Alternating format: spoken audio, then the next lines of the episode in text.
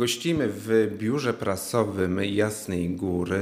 Gościmy e, u ojca Michała Bortnika, rzecznika prasowego Jasnej Góry. Szczęść Boże, dzień dobry. Szczęść Boże, witam serdecznie. Widzimy właśnie za oknem wejście do bazyliki. E, dzisiaj poniedziałek, więc troszeczkę mniej pewnie pielgrzymów niż w weekend, ale pewnie sierpień to jest czas, kiedy codziennie praktycznie są rzesze pielgrzymów, tak? Chociaż oczywiście data 15 października i 26 to jest ten szczyt 26 sierpnia. Tak, sierpień to jest wyjątkowy czas, w ogóle czas wakacji, to jest taki okres, kiedy jest wzmożony ruch pielgrzymkowy, jednak sierpień najbardziej nam się wszystkim kojarzy z pieszymi pielgrzymkami. To jest takie wyjątkowe okno, dające wgląd w to, co się dzieje, w te główne pielgrzymki. Wszystkie niemalże głośno meldują się tutaj zaraz po przekroczeniu bramy Jasnogórskiego Sanktuarium. Dzisiaj już jedną pieszą pielgrzymkę mamy za sobą i jest to taki trochę dzień oddechu. Jutro też żadna piesza pielgrzymka nie wchodzi, ale już pojutrze zaczyna się kolejny szczyt pielgrzymkowy związany z uroczystością Matki Boskiej Jasnogórskiej. I coraz więcej tych pielgrzymek, zwłaszcza z archidiecezji częstochowskiej, archidiecezji łódzkiej oczywiście, tutaj z okolic będą przybywały pielgrzymki. Nie zapominajmy o pieszej pielgrzymce tarnowskiej również, jedna z najliczniejszych zawsze pieszych pielgrzymek. Przybędzie również pielgrzymka na rolkach z warszawskiego Bemowa. Także ta różnorodność, również pewnie i rowerzyści dołączą do pieszych pątników. Z Łodzi przybywa zawsze pielgrzymka rowerowa Później Tomaszów Mazowiecki jeszcze też się zapowiedział. Pewnie jakieś biegowe też się jeszcze odnajdą. Wczoraj wbiegła na przykład piesza y, pielgrzymka biegowa, sztafetowa z Bydgoszczy. Duszpasterstwo Akademickie Martyria w 35 godzin, 320 kilometrów, w 35 stopniach upału, także możemy sobie... Pielgrzymka non-stop, tak? Można powiedzieć, bez przerwy. Tak, pielgrzymki rowerowe mają właśnie taki charakter sztafetowy, że jedna, dwie osoby biegną. Z tego co wiem w Bydgoskiej to jest około chyba 10 kilometrów. Mają tam limit, żeby to w 70 minut najwolniej powiedzmy maksymalnie prze, przebyć ten etap i, i zmieniają się i de facto no pewnie prawie non-stop biegną. Mhm.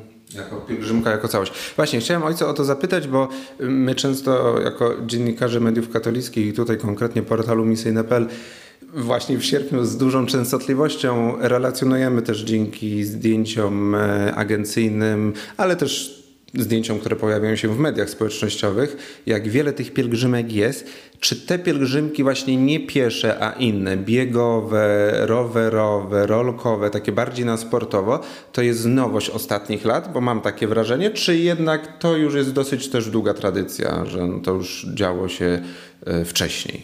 Te dwie rolkowe pielgrzymki, które przybywają, to już są lata. To odkąd ja pamiętam, no ostatnio jestem na Jasnej Górze około 10 lat, to pamiętam te pielgrzymki już przybywające. Z Wrocławia na 15 sierpnia, z Warszawy na 26.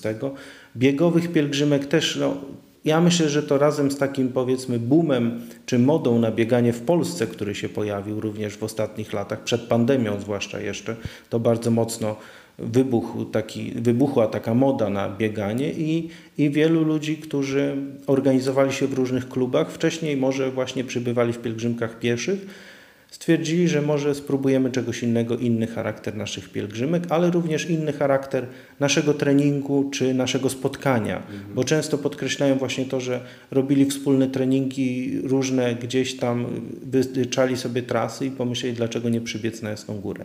Również w ostatnich latach przed pandemią bardzo dużo powstało pielgrzymek rowerowych to też częściowo ci, którzy nie mogą uczestniczyć w pełnym wymiarze w tych pielgrzymkach pieszych, bo jeżeli pomyślimy o tych najdłuższych, to jest 16-17 dni marszu, to wiemy dobrze, no, nie jest łatwo zorganizować sobie urlop, nie jest łatwo zorganizować sobie czas wolny, a te pielgrzymki rowerowe jednak trochę mniej czasu kosztują. No i oczywiście po raz kolejny, wracając do tego samego, co w przypadku pielgrzymek biegowych, różne kluby, różne towarzystwa organizujące się wspólnie zaczęły właśnie myśleć o tym, poczuły potrzebę właśnie przyjechania tu na Jasną Górę, często bez kapłana również.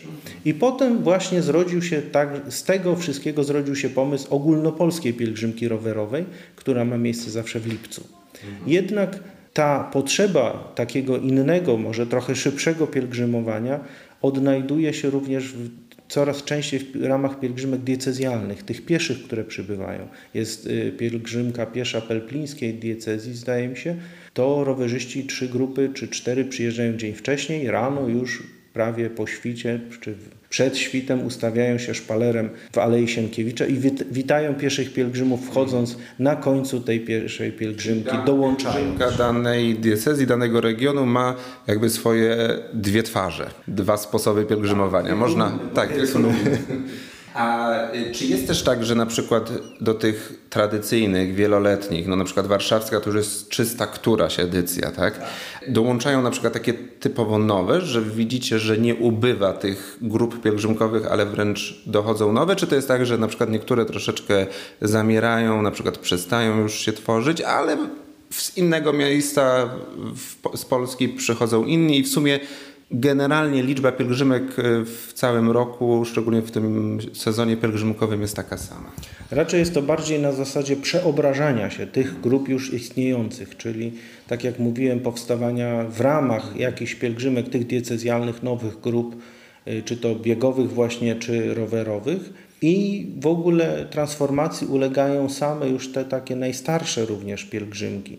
Zmieniają się charaktery grup, przemodelowują się te grupy. Kiedyś, tak jak na przykład w tej naszej paulińskiej, warszawskiej pielgrzymce, była to jedna z najstarszych pielgrzymek i w niej uczestniczyli ludzie z całej Polski i oni tworzyli te swoje grupy. Później, kiedy powstały nowe diecezje, kiedy rozwinęło się to pielgrzymowanie diecezjalne, powiedzmy, powstały te kolumny diecezjalne, no to tutaj już oni wrócili do swoich diecezji, więc te grupy w tamtej pielgrzymce się przemodelowały. Odchodzi się w wielu przypadkach od numerowania grup, tylko biorą sobie grupy za patronów różnych świętych i starają się właśnie rozważyć, co to znaczy mieć takiego patrona, kim jest ten patron. Powstają grupy medytacyjne na przykład.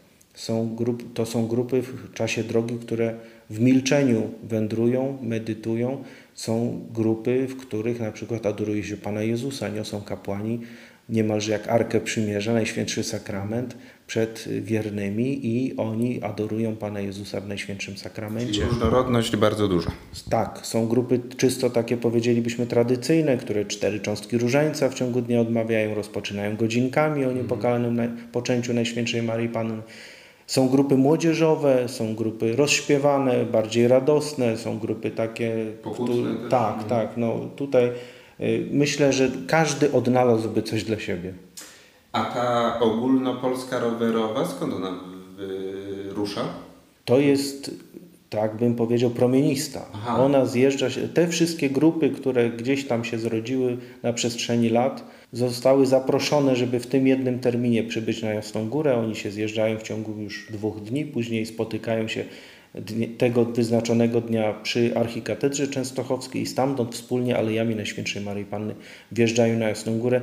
Przeżycie jest niesamowite, tak jak przyjeżdżają motocykliści dwa razy w roku czy w dwóch grupach na rozpoczęcie sezonu i klaksonami na podniesienie dają sygnał, to tutaj dzwonki rowerowe się rozlegają. Jest to rzeczywiście niesamowite wrażenie. Właśnie, sezon rozpoczyna się, bo kończy, rozumiem, uroczystość Matki Bożej, tak, Częstochowskiej, czy jeszcze jakimś późniejszym świętem, a kiedy się rozpoczyna? Czy są takie graniczne daty, czy to raczej jest trochę taka płynna? Czerwiec, ja, po prostu lato, od czerwca ja, do, ja do zwykłem, Ja zwykłem powtarzać, że sezon na Jasnej Górze trwa cały rok. Kiedy pięć, ponad pięć lat temu już rozpoczynałem, rozpoczynaliśmy, można powiedzieć, przygodę z jasnogórskim Twitterem, to właśnie zastanawialiśmy się, co zrobić w takim okresie, kiedy nie będzie pielgrzymek, nie będzie o czym pisać. No i wtedy no, szukaliśmy tematów, jakie tematy wtedy ewentualnie poruszać, co umieszczać na tym Twitterze.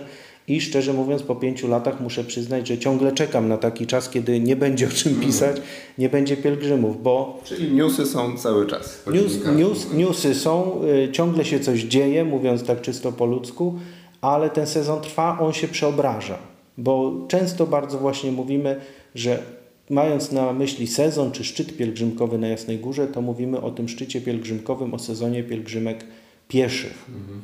A nie zapominajmy o tym, że ten sezon, to pielgrzymowanie zmienia się i we wrześniu dożynki, pielgrzymka rolników, a później już właśnie przybywają pielgrzymki stanowe, czyli przybywają ludzie pracy, przybywają hutnicy.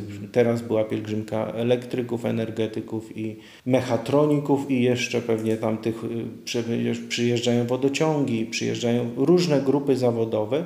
Nie zapominajmy, od października maturzyści już się polecają Matce Bożej. Nie tyle pewnie egzamin maturalny, co właśnie wybór drogi życiowej. Tworzy się nowy taki trend y, przyjazdu ósmoklasistów. Oni przyjeżdżają również podziękować za ten egzamin, czy przed tym egzaminem się pomodlić. No i później maj, czerwiec to już znowu dzieci komunijne.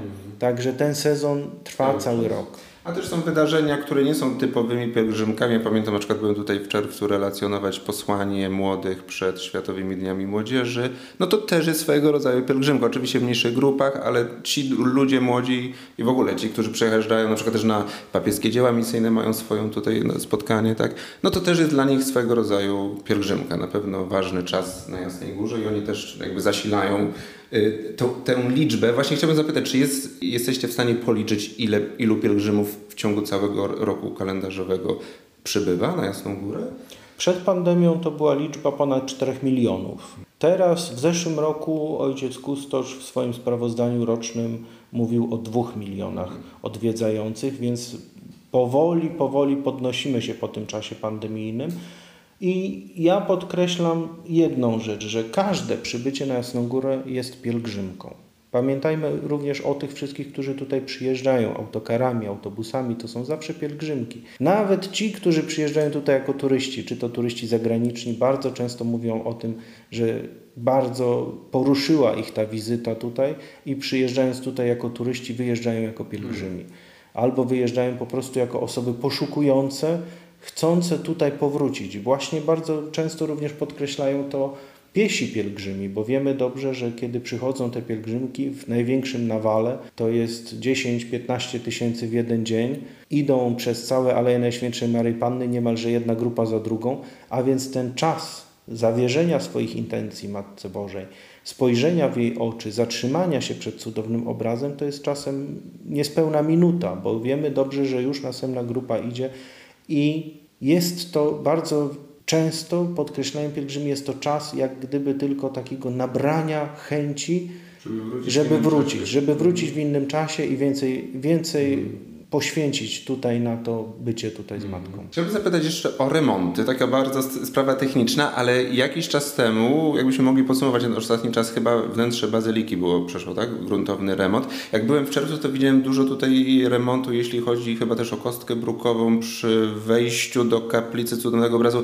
Czy cały czas tutaj coś trwa, czy to jest taki okres, że po prostu trzeba było coś zrobić, były fundusze, była potrzeba, czy praktycznie Jasna Góra cały czas musi być w renowacji jakiejś? Jeśli pomyślimy o tym, weźmiemy pod uwagę to, że Jasna Góra, czy klasztor, czy pewne części zabudowania sięgają 1382 roku, to pewnie każdy od razu powie, no nie jest możliwe, żeby tego nie remontować, nie utrzymywać jakoś. Wśród nas Paulinów krąży czasem taka anegdota, że kiedy rano się obudzimy i nie usłyszymy wiertarki, młotka bądź betoniarki, to będzie znak, że koniec świata przyszedł albo umarłeś. I, i rzeczywiście tak jest, bo, bo tak jak w takich miejscach jest, no, kończy się w jednym miejscu, zaczyna się w drugim. Teraz widzimy, trwa remont elewacji tak zwanych pokoi królewskich, są rusztowania rozstawione. Wcześniej, tak jak Pan powiedział, no, kostka brukowa była wymieniana. Wszystko staramy się robić po to, żeby jak najlepiej udostępnić Jasną Górę przybywającym pielgrzymom, żeby im ułatwić to wszystko.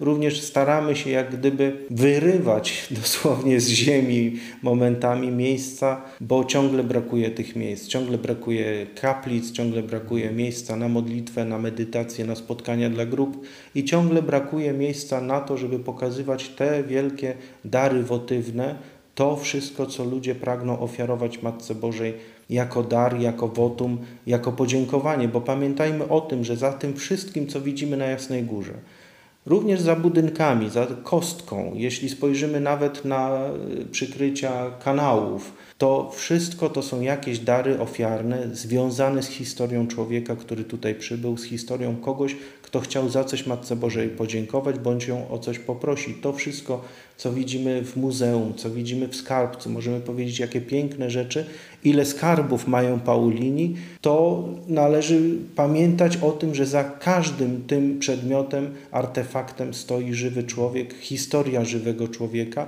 a nasze zadanie polega na tym, żeby to utrzymać i przekazać następnym pokoleniom. Właśnie te artefakty i te dary wotywne, one są w jednym miejscu? Nie, to są pewnie różne pomieszczenia, tak? Na Jasnej Górze, gdzie można zobaczyć. To przede wszystkim skarbiec, mhm. oczywiście, znajdujący się nad zakrystią. To jest Muzeum 600-lecia Bastion Świętego Rocha, tam jest bardzo szeroka wystawa, również od niedawna czynny Bastion Świętej Barbary. No, staramy się, tak jak mówię, niemalże wydzierać ze skały miejsce, żeby, żeby móc udostępnić pielgrzymom właśnie piękno tego wszystkiego, co inni tutaj złożyli. Mhm. Na koniec jeszcze chciałbym zapytać o taką e, sprawę, sytuację z początku lata. Ale też a propos słów prymasa, który w rozmowie z e, naszym redaktorem naczelnym, ojcem Marcinem Wrzosem, rozmawiał między innymi o styku polityki i kościoła i prymas powiedział, że wchodzenie kościoła w bieżącą politykę może prowadzić do instrumentalizacji kościoła. Pytam a propos tej sytuacji, która wielu wiernych zastanowiła, kiedy polityk przemawiał przed nabożeństwem, ale właśnie na Jasnej Górze. Pamiętam wtedy komunikat biura prasowego, że jest, nie wiem czy dobrze nazwę, taki dokument, który jest takim poradnikiem, tak, jak organizować e, wydarzenia na Jasnej Górze, żeby właśnie unikać takich sytuacji.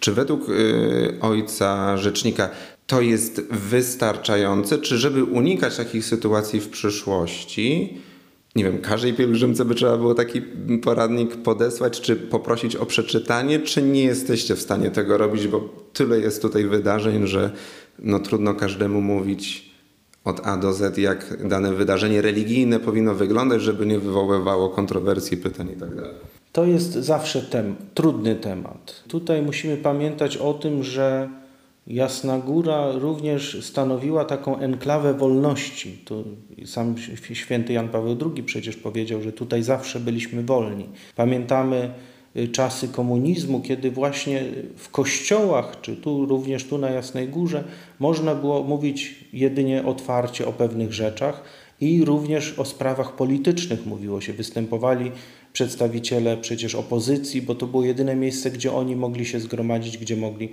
y, w wolności przemawiać. Teraz już mamy... Dzieło prymasa tysiąclecia też tu się tak, przejawiało tak. tak. w tych czasach trudnych. Teraz mamy już wolną ojczyznę i Staramy się jednak o tym przypominać, że należy oddzielać sakrum od profanum. Po to właśnie powstał również ten wspomniany regulamin, regulamin, dla organizatorów pielgrzymek przybywających na Jasną Górę.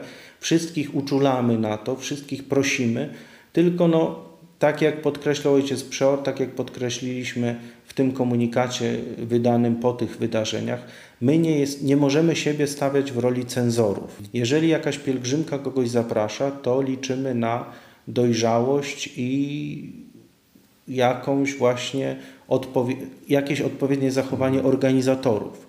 No trudno sobie wyobrazić chyba taką sytuację, że kiedy organizator pielgrzymki zapowie jakiegoś polityka, czy pozdrowi jakiegoś polityka, to któryś z ojców Paulinów będzie miał taki czerwony przycisk i nie wiem, wyłączy wizję, mikrofon i mhm. wszystko inne, albo pójdzie, powie Panu już dziękujemy.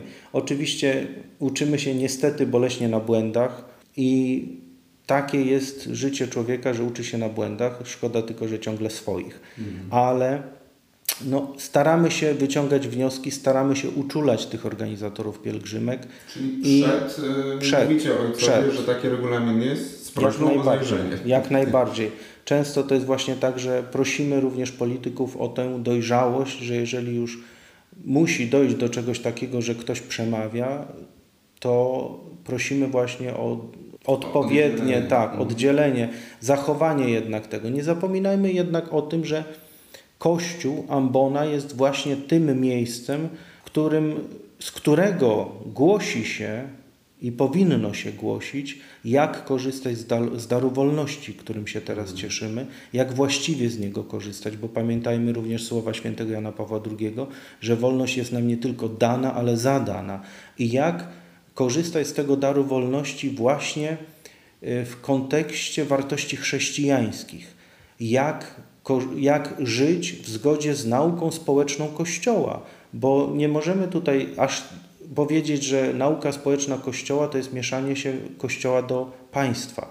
I właśnie nie zawsze takie sytuacje, kiedy w kazaniach porusza się te wartości, są od razu politykowaniem. Mhm. Tak, tak, bo to też dochodzi do takich sytuacji, że jakiekolwiek odniesienie się do sytuacji bieżącej, to już od razu niektórzy włączają alarm, tak, że to jest tak, mieszanie tak, się w politykę, tak, więc tak. E, dobre wyczucie z obu stron, świata polityki, świata kościoła. Tak, Tutaj myślę odnosimy się do właśnie do tego do odpowiedniego wyczucia, ale mhm. również no, trudno oczekiwać od nas, że odrzucimy całą naukę społeczną Kościoła, i wycofamy się do ambony i tylko do mówienia.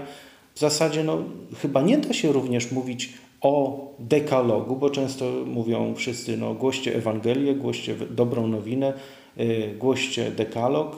Chyba się nie da mówić o tym, nie nawiązując do, do sytuacji geopolitycznej, mm -hmm. do sytuacji społecznej i jak gdyby odciąć się od życia, bo wtedy no, Kościół będzie w ogóle odcięty od od swoich owiec. Tak? No, mm. Trudno, żeby pasterz nie, nie żył wśród owiec i nie poruszał trudnych, trudnych tematów. Odpowiedzialność jest tu bardzo ważna, bo rozumiem, że celem jest to, żeby Jasna Góra była po prostu domem otwartym dla wszystkich, tak żeby każdy tu mógł przyjść, każdy się czuł zaproszony, a nie czuł, że to jest miejsce na przykład bardziej przyjazne dla jednej. Skłaniające się w lewo lub w prawo. Tak. Nie, no my, my staramy się być ponad tym wszystkim i i tak jak ciągle powtarzamy, że Jasna Góra jest dla wszystkich otwarta, tak staramy się właśnie uczulać wszystkich przychodzących tutaj, że, że jest miejsce dla wszystkich, że Maryja jest matką nas wszystkich i to jest dokładnie tak jak w rodzinie. Nie jest tak, że matka kocha te dzieci bardziej, inne trochę mniej,